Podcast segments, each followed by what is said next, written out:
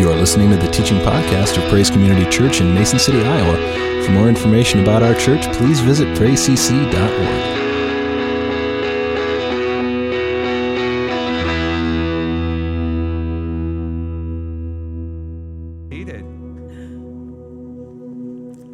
Going to go ahead and invite uh, Jim to come up and share a little bit about Doers of the Word for the month of August.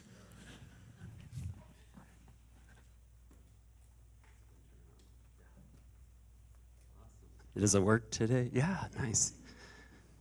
That was awesome. Um, as, as Jeff was praying, it kind of connected, and this is before the doers, right? But I was at, at home today, and uh, it ta- I was just sitting back. I got up early because I love to, and uh, rain and the thunder and all that was happening. And I was just thanking the Lord for soaking the soil. And Jeff was talking about entering into that rest, and the soil did not labor to receive the rain. The soil just made itself available, and the Lord soaked the soil. So if you have some dry places, and I was, I was interested, I was praying for the church, says if you have some dry places, just let Papa God soak you. Sometimes it'll feel like a heavy rain, like you're going, oh, oh, oh, oh, oh, oh God, and then sometimes he just comes like the dew, but he just wants to soak the dry places. And what better place than in his sanctuary? This is a sanctuary of the Most High, and that's what our vision is for the house of prayer it to be a sanctuary for the Most High God and build an altar of prayer for him in this city, build a resting place of his presence through worship and prayer that he and the Holy Spirit would feel welcome in this city. That he would have a remnant. It doesn't matter to Abba. He says, by, by many or by few, I can win this battle through you. And as you partner with me. And this is what our vision is for the house of prayer. Our priority is his presence. Our priority is that place of intimacy our, that, our priority is, Lord, we need you. And he says, and I desire you. Big, big paradigm, big thing that applies in the house of prayer and in our own personal lives. And I appreciate what Callie was sharing about the, the personal, intimate, uh, sit at his feet um, kind of place. And I think I can get to this. Yeah, awesomer. So, as I was praying, I wanted to just kind of, again, I talked about the vision yesterday, how we ended up here, staying here. I tell people, I says, we got like, we got 12 inches away from moving to Kansas City. 12 inches. 12 more inches, and we would have been in Kansas City right now. Because we had somebody offer, almost offered our home to buy our home when we thought we were going to be moving. They made, they talked to the realtor, they had everything in place, they liked the home, it fit them, and they went out and they says, but that garage, can we measure the garage? Because we it's a double garage, but he says, and, and they said, we're just not comfortable getting both of our vehicles in that garage. So they checked it out and they went, yeah, it's just not wide enough for us. So they withdrew the offer. And then one thing led to another, and, and Jeff spoke by the Holy Spirit into it, says, Yeah, you're supposed to stay. we said, Yeah, we know. and so then that's when the house of prayer started getting even more traction. I mean, we were having fun before, but I mean, it just started ramping up big time in our vision, in our understanding, in our hope for this city, for our children, for our nation and, it just began to expand and god began to teach us things. And so this is this is our desire our our our, our longing our yearning for jesus to come and visit northern iowa. That's part of the expansion. We started with a city. We started with a church. And then god says now hit the city. Okay we're praying for the city. He says, now bring in the other cities around this area. And we totally believe God has staked a claim over nine counties in North Iowa that He has said, These are mine. My son has purchased. And we believe, and are part of the uh, strategy of God in, in, in moving in our city is worship and prayer. He loves to, to hear us ask. He loves it when you ask Him. I'm kind of off the beaten path a little bit, but I, I, I, appreciate it when people say, wow, you're a real prayer warrior. And I think to myself, yeah, so are you. you know, look in the mirror. And as I was pondering that this morning, I went, we can come in before the Most High, Father God, and say, Father, rescue my child. Guess what? War breaks out. War breaks out on your behalf and on the ch- behalf of your child. Prayer warrior. That connection releases the power and the presence of God to do warfare for us. So never look at yourself, well, I'm not a prayer warrior like them. Yes, you are you may have a different assignment than what we have and that's kind of what i'm trying to share is our assignment as a house of prayer and we pray for the churches we pray for israel we pray for our nation we pray for um, okay i got a question anybody hear about the, the riots and stuff going on in portland everybody heard the riots in portland did everybody hear what happened last night in portland over 2,000 people on the streets of Portland worshiping Jesus. Over a couple hundred, they guesstimate. They don't even have a number because it was just flooding the streets with worshipers. A couple, they figure a couple hundred accepted Jesus for the first time. And many of them took off and got baptized in a river in downtown Portland. This is, we've got to pray for this. We get this is part of our inheritance as his people. We celebrate, rejoice, and intercede that that would happen. And that's what we got to do Friday. And we heard it this, I got the report this morning on the internet. And I'm like going, oh, the media might miss this one, but I'm not missing it. The church is not going to miss it. God is moving. Want to hear what else happened? This is crazy. At the same time, I got an email. There was a 5.3 earthquake in uh, South Carolina, North Carolina this morning. They had a tremor earlier, was like a two point something, and then they had a 5.3, one of the largest. And I'm like going, okay, God, what you saying? He says, I'm shaking the earth and I'm shaking the heavenlies. I'm shaking things up, both coasts. Guess who's in the epicenter of what God's doing? The Midwest. He's doing all of this around us, and we as a people of God are really positioned to intercede, positioned to seek his face, positioned to stand in the gap. I, I was going to share scripture, I'll just share it off top. It's what Peter says. Jesus says, Who do men say that I am? And they listed off Elijah, the prophets. Says, Who do you say that I am? And Peter says, I, You are the Christ. You're the Son of the living God. And he said, Jesus said, Flesh and blood did not reveal this to you, but my Father, which is in heaven, revealed this to you. And you are Peter, but upon this rock I'm going to build my church, and the gates of hell will not prevail against it. The word church in the Greek is government. They, when Jesus said that, that probably shocked everybody there. You're building your government? your church, which was the ecclesia or ecclesia, however it's pronounced, you building your government? What's that all about? That the gates of hell and the gates signify authority, signify access, that the gates of hell will not prevail against my church, my governing authority. So we take this to heart at the house of prayer. This is part of our fulfilling that word that Jesus spoke to begin to stand at the gate We've been praying for our children, school board, principals, standing at the gate of the schools, welcoming Holy Spirit, welcoming peace, welcoming wisdom, welcoming protection over our kids and over our teachers. It's what we do, it's what we're called to do.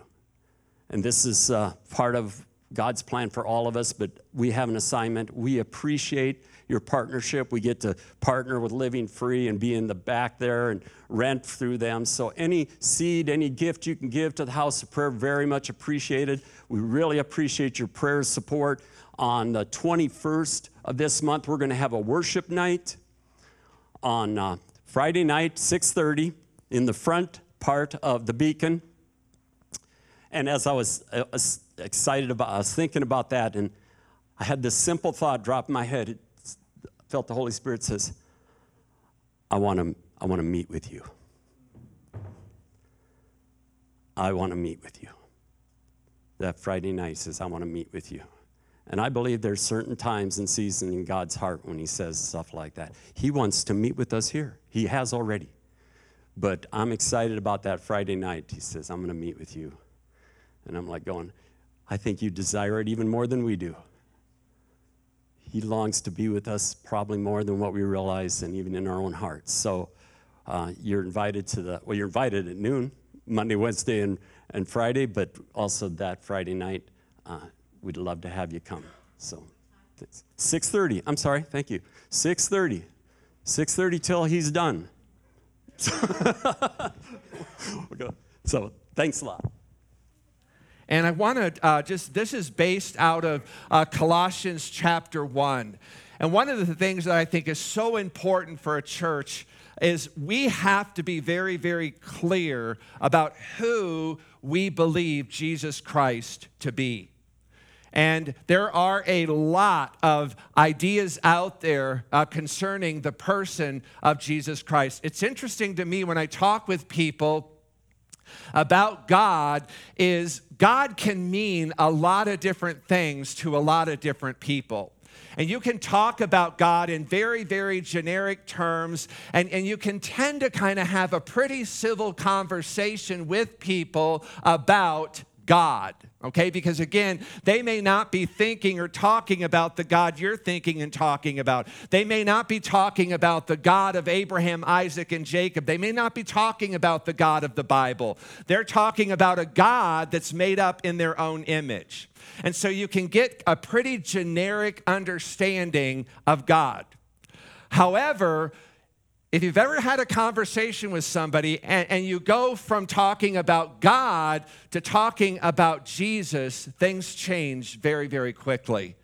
Because now we're not just talking about generic God, we're talking about a very, very specific person who claimed to be God. As a matter of fact, Paul starts this out by saying Christ is, Jesus Christ is the visible image of the invisible God.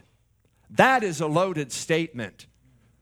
I mean, just stop and unpack that statement. That is very, very specific. And it was a statement that oftentimes got Jesus in a lot of trouble because he said and did things that claimed that he was equal with God. And there were times where they wanted to take him out and stone him to death because of that belief. And so, again, you can have very generic conversations about God, but when you start talking about Jesus, uh, it can become pretty heated quickly because, again, the Bible is very, very clear about who Jesus is.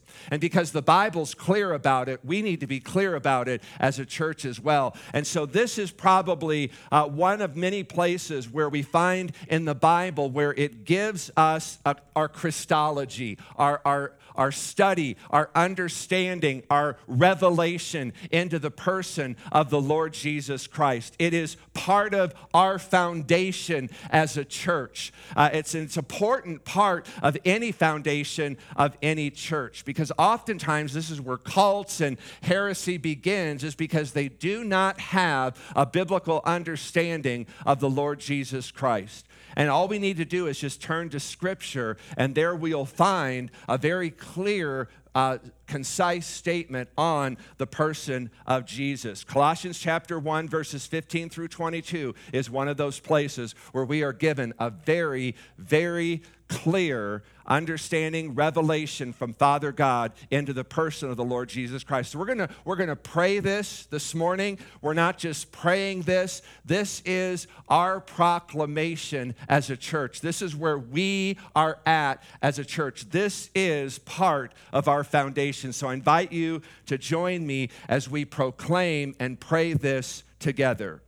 Christ is the visible image of the invisible god he existed before anything was created and is supreme over all creation. For through Christ, God created everything, in the heavenly realms and on earth. He made the things we can see and the things we can't see, such as thrones, kingdoms, rulers, and authorities in the unseen world. Everything was created through him and for him. Christ existed before anything else, and he holds all creation together. Christ is also the head of the church, which is his body. He is the beginning, supreme over all who rise from the dead. So he is first in everything. For God, in all his fullness, was pleased to dwell in Christ. And through him, God reconciled everything to himself he made peace with everything in heaven and on earth by means of Christ's blood on the cross. This includes us who were once far away from God. We were his enemies, separated from him by our evil thoughts and actions. Yet now he has reconciled us to himself through the death of Christ in his physical body. As a result, he has brought us into his own presence and we are holy and blameless as we stand before Him without a single fault. Can I get an amen? amen? Yeah. You may be seated. I love that last line as a result, because of everything we just said, as a result, the fruit of all of that is that we are brought into His very presence. And we are, not that we're going to be when we get to heaven, not we're going to be holy and blameless when we die. It says we are holy and blameless now as we stand before Him without a single fault. Do do you feel that? Do you feel the power, the truth, the freedom in that? Oftentimes, again, we, are walking in, in, in our shame. We're walking in guilt and condemnation because of the things that we've done or not done, because of the things we've said or not said. And, and we make it all about us. We make it about what I've done or I haven't done. We make it about what I have said or what I haven't said, but that's not what the Bible makes it about. The Bible makes it about God the Father and what His Son, the Lord Jesus Christ, did for us through the shedding of His blood, through His victory on the, on the cross, overcoming the death of the grave. And it's because of all of that that we are able to come into His presence, the Bible says, with boldness, with confidence. Again, not because of anything we've done, not because of us, but because of Him and we stand before him blameless and without fault. The enemy's going to do everything he can to talk you out of that. He's going to bring back past sins. He's going to try to saddle you with shame, guilt, and condemnation because he knows once you figure the truth out about what God has done for us, who we are in Christ, the devil's done. The only power the devil has over you is to deceive you. It's to lie to you. It's to trick you into believing something about yourself or about the work of God or the work of the Lord Jesus Christ that's not true. So, oftentimes, again, he just has that power of deceiving, kind of what he did with Eve. Did God really say? And he just kind of begins to plant that seed of doubt. But when we begin to turn to the Word of God, and, and again, uh, uh, again, we're just entering into that faith-filled rest. This is the faith-filled rest. Man, when we get our hearts around this, man, we can just enter into a place of rest because it's not about me, it's about Him. It's not about what I've done or I'm going to do. It's about what He's done and what He wants to do in and through me. And, and when, again, when we just receive that truth, just let that settle into our hearts and our spirit, uh, again, it, it just brings us to a, a, that place where Hebrews talks about that faith filled rest. That's awesome. Hey, we've been working our way through a series of messages that have been given to seven churches there in Revelations chapter 2 and 3. The last several weeks, and I'm unfortunately, it took me like three weeks to get through one church, which is kind of hard because if I do that, uh, we're looking at 21 week series here, and that wasn't my intent. Uh, but again, there's just so much that as you begin to study these churches out, there's just so much there that I just really feel like the Lord wants to open our heart and our eyes to. And so we kind of spent several weeks talking about the first church, that first letter to the church of Ephesus. This week, I want to kind of begin to turn our attention to that second church, the second message. Uh, to the church, and that's the church of Smyrna. And again, the reason that these messages are so important is they're not just messages to those seven churches, they are, in essence, messages to all churches in every age, in every culture, in every time. Again, because the issues, the challenges, the obstacles they face there are the same obstacles every church in every age and every culture will face. And the advice, the wisdom, the revelation that is given to those churches to overcome, it's the same revelation we need to overcome in this day and age as well. So, again, we want to look at the church of Smyrna, uh, second uh, chapter of Revelations, uh, just really short, like I think just uh, 8 through 11. It's all we know about the church of Smyrna, um, but I have found weeks worth of material to share with you on there because there's a lot there uh, to really understand.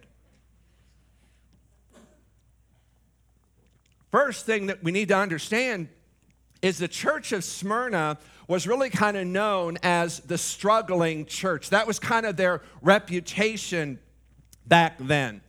Now, the church of Ephesus, in contrast, I mean, they were known for their busyness, they were known for their effectiveness, for their discipline, for their devotion. Uh, and the church in Smyrna had none of that. Their reputation was really kind of of being the struggling church. Now, again, we don't know a great deal about this particular church there uh, in, in Smyrna. There's really no background on this church in the book of Acts, uh, telling us how this church came into existence, really giving us any particulars pertaining to the church of Smyrna. All we really know, again, about the church of Smyrna is what we find in these few verses of John's letter uh, to this uh, particular church. Again, while we don't know a lot about the church of Smyrna, we do know a lot about the city of Smyrna, where this particular church was located.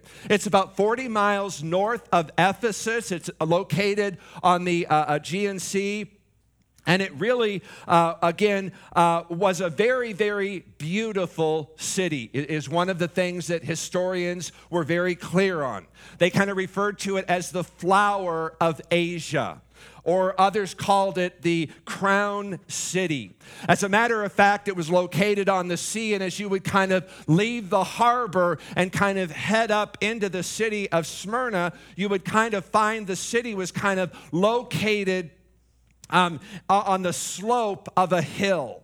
And, and, as you kind of approached the city, it was so beautiful and it was so breathtaking just uh, in the way it was positioned there in the slopes that I think that's probably where it got that nickname, Crown City.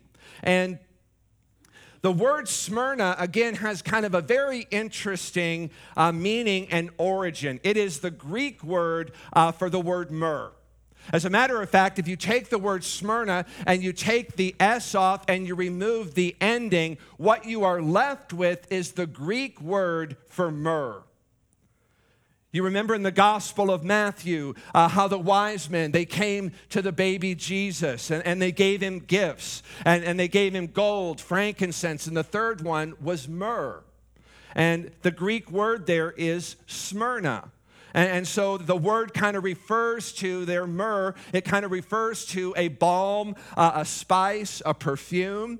Uh, Smyrna had medicinal uses back in the days of Jesus. You may remember when Jesus was crucified, he's on the cross, and someone came and offered him uh, wine mixed with myrrh. Uh, it was also used to embalm uh, dead people. In the 19th chapter of John, you remember when they came and they took the body of Jesus down off the cross after he had died, and it says that they took him and they wrapped him in long cloths uh, that were um, kind of uh, dipped in uh, spices and, and, myrrh. And so, again, myrrh kind of had this association, it had this reputation uh, of suffering. And, and, so, this is the uh, idea behind the city of Smyrna. It, it also tells us a little bit about the church of Smyrna. It was a suffering, it was a struggling church. And so, again, the, the Greek word Smyrna, it re- literally refers to a spice and a perfume that was sold in, in great quantities there in the city of Smyrna. Now, the city of Smyrna itself is a very, very interesting city and also gives us, again, some clues as to the background of the letter that John wrote to this church. First of all, Smyrna was a free city. And by that, I mean it, it had its own independent government. It did not have to pay tribute or tax to the Roman Empire. It was the birthplace of the Greek poet Homer. It was built and designed by Alexander the Great. It was in that day a model city.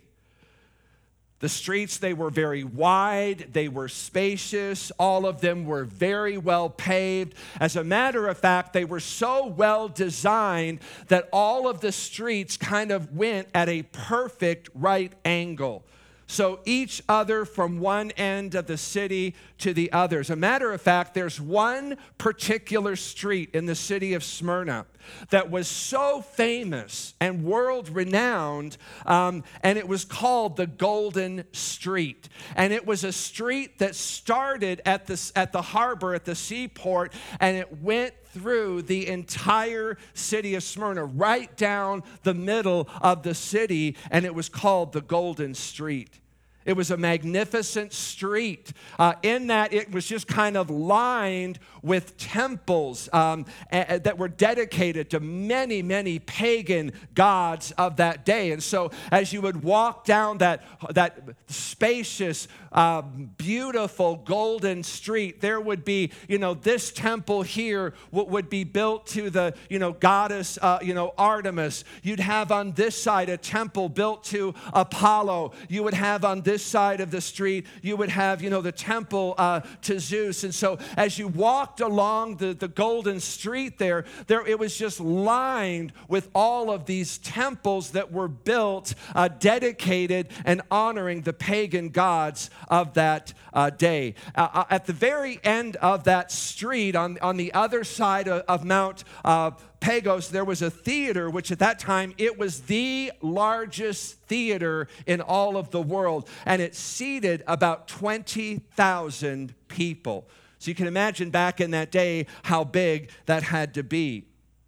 But Smyrna, it was also a very, very rich, it was a, a, an affluent city. Uh, it was located right on the sea. It was a, a seaport harbor.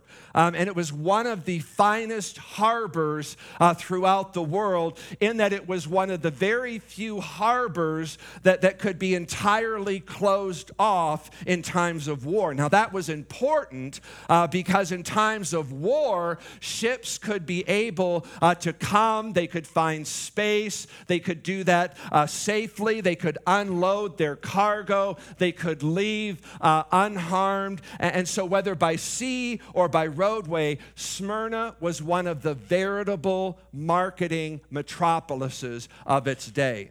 And as I mentioned, uh, Smyrna was also a very, very religious city beyond all the other gods that were worshiped there, this city, Smyrna, it was kind of the hub, it was the center of Caesar worship. And I'll, I'll say a little bit more about and why that was so important and, you just literally had your pick of gods. It was like a buffet, it was a smorgasbord of gods. You could just, whatever gods you wanted to worship that particular day, you could go and find a temple somewhere dedicated to that very particular God. And so, again, for the beauty, the, op- the, the, the richness, the opulence, the religious diversity of the city of Smyrna, you would find none of this in the church of Smyrna which is why I believe this particular church, in the midst of, of where it, it, it was located, where it dwelt,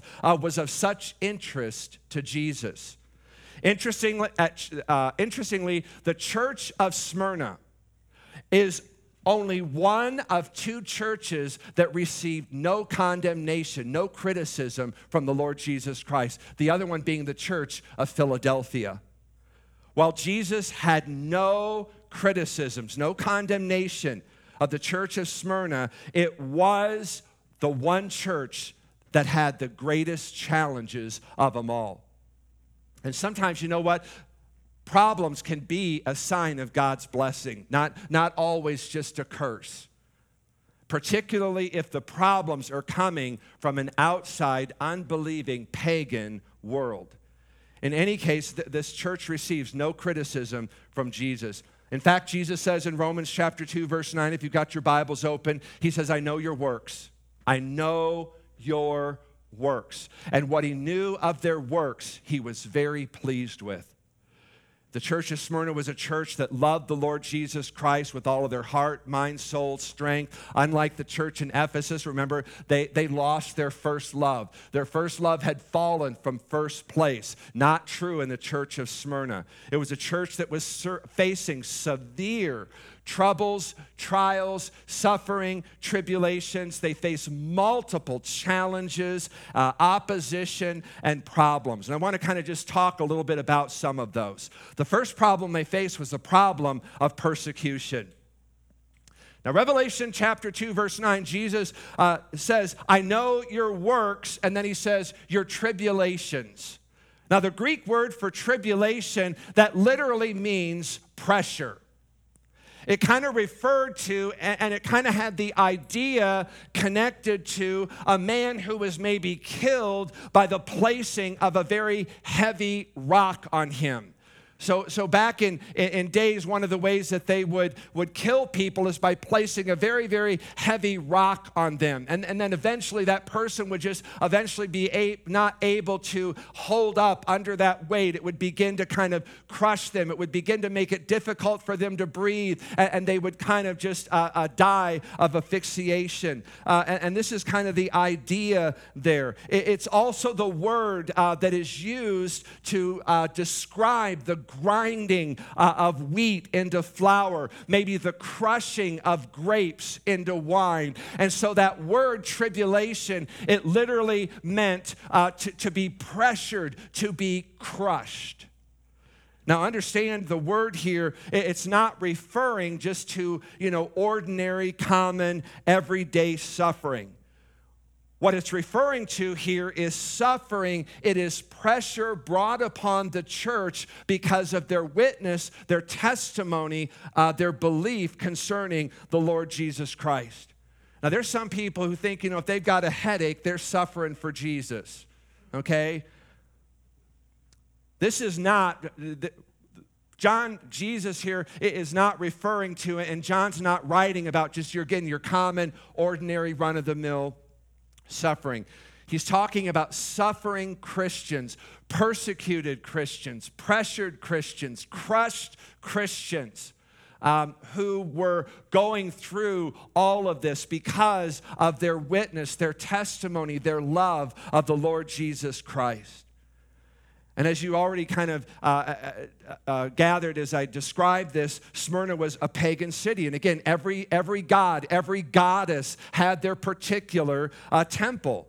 Now, if the Christians, you know, the, the, the, believers there in that church of Smyrna, if they had just been willing to take, you know, a cross of Jesus, you know, and, maybe build a little shrine, and, and maybe they could, you know, even put, you know, a, a carved figure of Jesus on the cross. If they were willing to kind of stake their ground along the Golden Street with all of the other temples and all of the other artifacts that were dedicated to pagan worship, if they were willing to do that, things would have been just fine. There would have been no problem, no tribulation, no pressure no crushing there at all.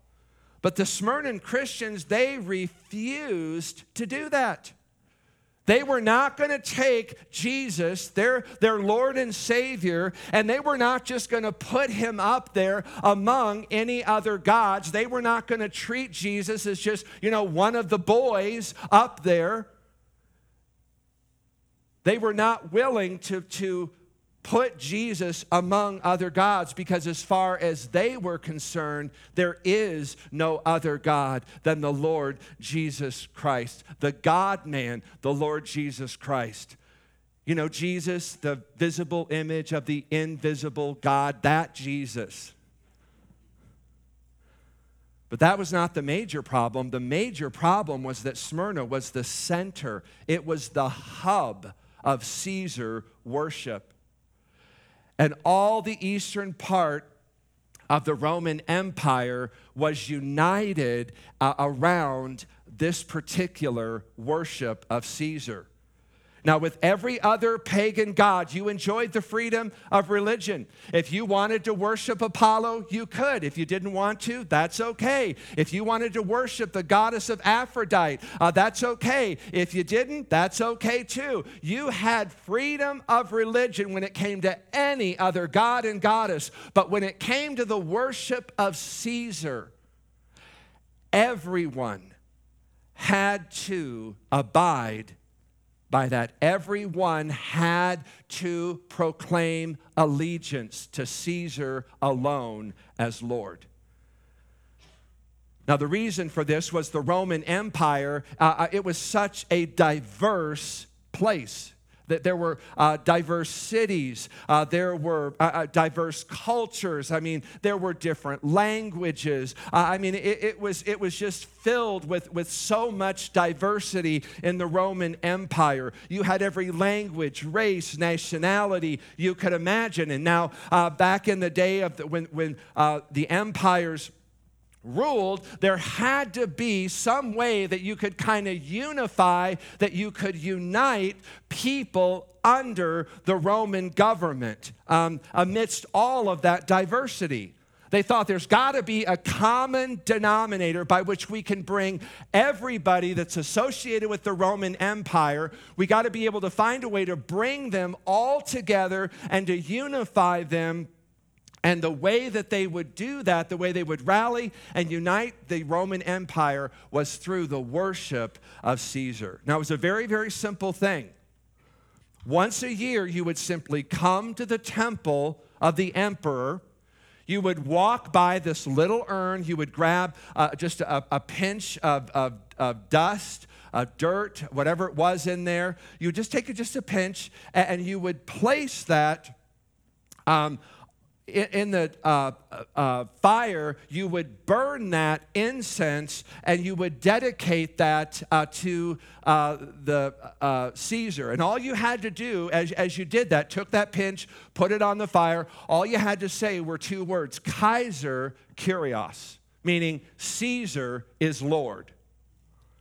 Now, if these Smyrnan Christians had just been willing to do that little simple thing once a year, they would have been accepted, they would have been loved throughout all the city. But these Christians, when they were brought forward, they refused to participate. They refused to speak any words. As a matter of fact, they were very, very clear we will never say, Kaiser Kyrios, we will only say Christos Kyrios, and that is Jesus or Christ is Lord. Now, again, you have to remember, we're talking about descendants of Shadrach, Meshach, and Abednego. Remember those guys? They would not budge, they would not bow, they would not bend. They were not willing to compromise their faith, and that's what these Smyrna Christians were. They were not willing to compromise their faith in the Lord Jesus Christ. They understood well the lesson that all who are godly, you're going to suffer persecution, you're going to suffer tribulation and they were willing to pay that price to maintain their loyalty to Jesus Christ. So there was the problem of persecution. Second problem the church of Smyrna encountered was a problem of poverty. We're told in verse 9 that Jesus not only saw their works, their tribulation, he also saw their poverty. Now, just to give you an idea what Jesus is referring to, there are two words in the Greek language, which the New Testament is uh, translated from, uh, that, that talk about the word poor or poverty. One word means you're just barely getting by, you're just barely scraping, you're barely eking out a living, you're just barely making it, okay? That's not the word that is used here in the Greek. The other word for poor poverty uh, means absolute and utter destitution. And that's the word that Jesus is using here when he describes the church of, of, Smyrna having poverty. That is the word he's describing here. He's describing a church that was absolute and utter destitution. It means to have absolutely nothing. If you had gone to this church in Smyrna, it would not have been air conditioned. You would not have had comfortable padded seats. There would have been no worship team, no worship instruments. There would not have been a big church budget. As a matter of fact, there wouldn't have been a budget because this church had no money. It was a very poor church. Now, you may ask yourself, how in the world, in such a rich, opulent, you know, decadent city like Smyrna, how did this church end up so poor and destitute? Good question. I'm glad you asked. The economic life of Smyrna was built all around these various gods and goddesses. So every man that worked, that was employed, belonged to a guild. That was kind of what they called them back then. We call them labor unions today. And every labor union, every guild had a certain god or goddess they were devoted to, that they were working for to produce things that people could have to aid them in their worship of that particular god or goddess. And the only way that you could get into one of these guilds, these labor unions, and make a living was you had to believe and worship in their particular God. Now, obviously, you see right away what the problem there is. If you didn't worship one of these gods, you could not get into one of these guilds, these labor unions. And if you could not get into one of these guilds, you could not have a job. And if you could not get a job, you could not buy or sell. And if you could not buy or sell, you could not eat. So, if your faith and trust is in the Lord Jesus Christ alone and you are steadfastly loyal to Him, you were economically, you were financially out in the cold. You could not buy food. You could not make a living. You could not buy clothing. You lived literally hand to mouth. Now, just to give you a picture, I'm not going to go into too much detail, but you can go to the book of Acts, chapter 19. Um, and, and there, remember, Paul's in Ephesus. And there comes a great wave of persecution against those believers uh, over the uh, worship uh, in the temple of Artemis. Again, this particular guild, this labor union, Demetrius was the head of this particular guild, this labor union. He starts seeing all of these people in the city of Ephesus, they're being converted. They're, they're, they're leaving their pagan false gods. They're turning to the one true God, the Lord Jesus Christ. And guess what happens? They're not buying any of this stuff for the worship of Artemis. They're not buying any of these silver statues that they were making for people to worship. And all of a sudden, they kind of see as people are, are, are leaving uh, the worship of Artemis and going to the worship of Jesus Christ, all of a sudden it starts impacting their livelihood. And so Demetrius calls together the labor union and he begins to tell them what's happening. And they become outraged. And, and they begin shouting, Artemis is, is God, Artemis is God. And, and it says they shouted this for hours because they understood if this continued, if people continued coming to faith in the Lord Jesus Christ, it was going to put a lot of people out of work. And so, again, it just kind of gives you a picture, an idea of what the church there in Smyrna was facing. Now, today, you know, some people who come to church come because it's good for business. And I don't, I'm not talking about our church, I'm just talking about church in general, okay? When the Smyrnans went to church, okay, when they went to their particular church, it was bad for business. And there are some Christians today who are willing to compromise their faith. They'll entertain clients, they'll throw parties, give them booze, all kinds of things because they know it's good for business. The Smyrna Christian said, even if it's bad for business, even if it means I can't make a living, I can't be employed, I can't buy or sell, even if it um, means persecution, suffering. Uh, we will not compromise our faith in the Lord Jesus Christ. And again, it's no wonder Jesus had no words of criticism for this church. So they had the problem of persecution, they had the problem of poverty. Uh, the third one is they had the problem of profanity. Um, Jesus goes on to say in verse 9, and I know the blasphemy of those who say they are Jews and are not but are a synagogue of Satan. Now, the word blasphemy, oftentimes we kind of again relate that back to words that are spoken against God. But here the word literally means slander. It refers to the lies. It refers to the false, malicious things that were being said by these false Jews against these Christian believers at the Smyrna church.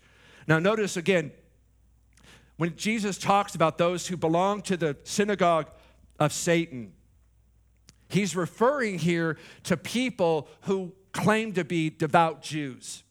These were people who were very committed to the Mosaic law. They were experts in keeping the Sabbath. These were uh, tithers. Uh, these were, were people who took their religion very, very seriously. But Jesus, in referring to them, describes them as being from the synagogue of Satan, which was no compliment. And one of the things that you have to learn very, very quickly about the church is this God has his crowd in every church. God has his people in every church, but so does the devil. In every church you go into, you are going to find the wheat and you're going to find the tare planted next to the wheat. There are those who love the Lord Jesus Christ, and there are those who don't. And just as surely as you take a stand for the Lord Jesus Christ, just as surely as you take a stand for the kingdom of God, there are going to be those who are going to criticize you. They are going to slander you, and they are going to come against everything you're trying to do. They're going to say false things about you. And these are the people that Jesus is describing as belonging to the synagogue of Satan. They were the devil's crowd. And the Greek word for devil is diablos. And it's where we get the word diabolical. It's, it's a derivative of that. And it means to slander, to criticize, to, to speak negatively about someone. And these are the people Jesus is describing when he refers to those Jews who were a part of the synagogue of Satan. There are churches all across this country and around the world that have people who are members of the church, just as, as some of you may be here today. Those who say they love Jesus, um, like you do, who say, Thy kingdom come, Thy will be done just like you, but they are dead set against the things God would desire for His church. There will always be people in the church like this until Jesus comes back and separates the wheat from the tares. There will always be opposition, there's always going to be pushback.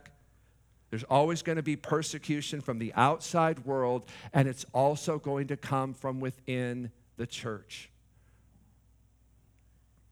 That may bother you, may be unsettling to you, but it shouldn't. Listen to what Jesus said in Matthew 5, and I'm going to close with this.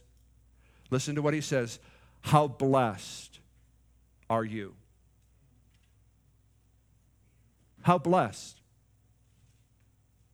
Not how blasted, not how bad, how blessed are you when people mock you and persecute you and lie about you and say all sorts of evil things against you simply because you are a follower of Jesus. Leap for what? Leap for what? Do you do that? Be honest. Is, is that your first reaction?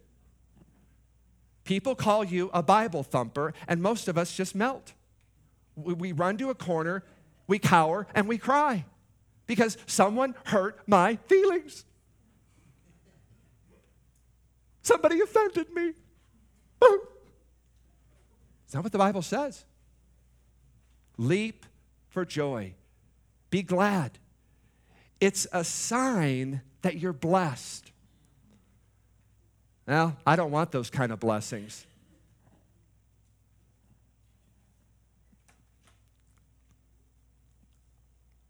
For a great reward awaits you in heaven.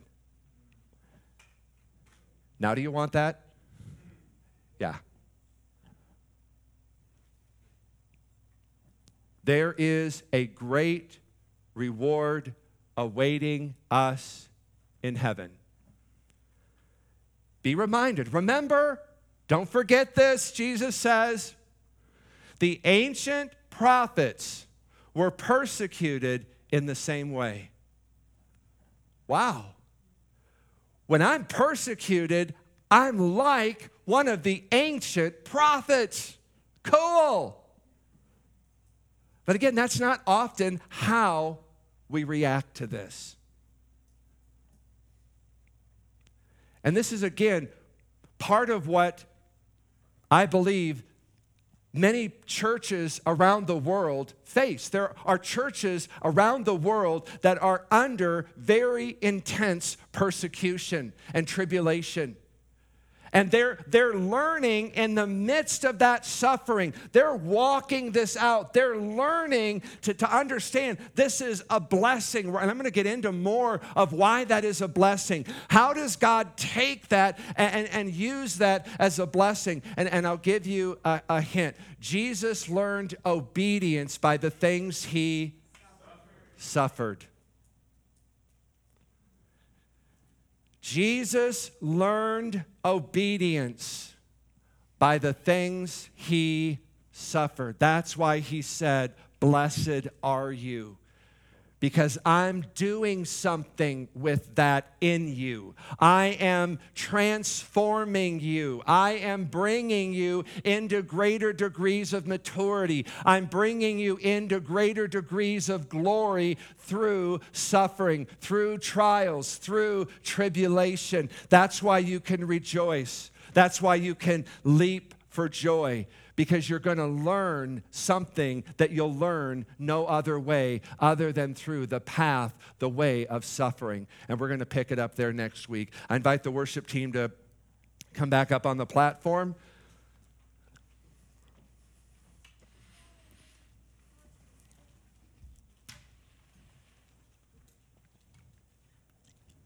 Father, we just again thank you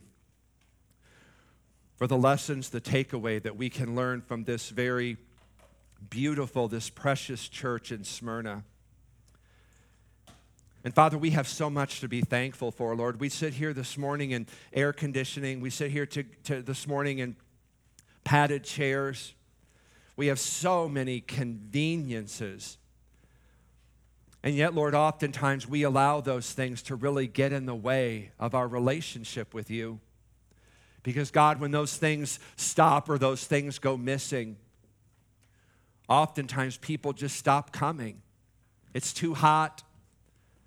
The preacher talks too long. We have all these excuses, God. And yet we see a church, God, that was just very sold out. And God, none of the externals mattered because of all of the eternal, internal things that were happening in them because of their relationship with you, because they were sold out to you. That God, nothing was going to keep them from their devotion, from their steadfastness, not persecution, not trials, not suffering, nothing, not economic hard times, nothing was going to keep them from trusting and following after you. And oh God, we ask for that kind of heart, that kind of tenacity, that kind of steadfastness, that kind of faithfulness. That God, we would not allow the external things to affect the eternal, internal things you're doing within us. So, God, I just pray, Lord, again, that you will focus our eyes upon you and upon you alone. That we would look to the things in heaven, not to the things upon earth. That God, that would be our focus. That would be where our heart is. For where our treasure is, there our heart is also. Be our treasure. So, Father, again, we just thank you, Lord, for the many blessings that we have. And Father, we pray, Lord, at those times, in those times, Lord, when, when that is challenged through persecution, when people mock and lie about us and say all kinds of evil things about us simply because we love you, we follow you. That God, you would bring to our heart, to our mind, to our spirit, God, this is an opportunity to leap for joy an opportunity to recognize our blessedness, an opportunity to recognize that we are just like the ancient prophets who were persecuted in the same way, and that there awaits a great reward for us in heaven. That is fixing our mind on the things that are above and not on the things that are upon this earth. So, Father, I pray, Lord, that you again would just teach us, lead us be the shepherd of our heart, Lord, that we can keep our eyes, our heart, our love, our devotion fixed firmly and steadfastly upon you. Help us to be like that church in Smyrna.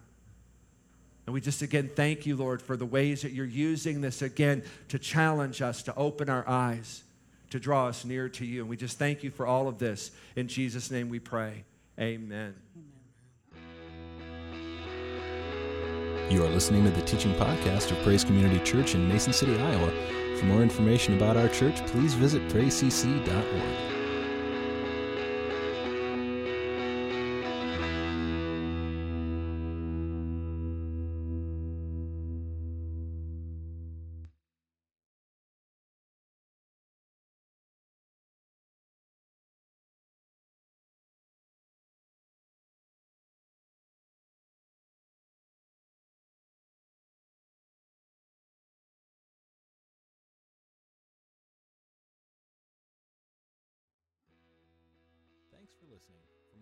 information about Praise Community Church, including gathering times and events, please visit us at praisecc.org.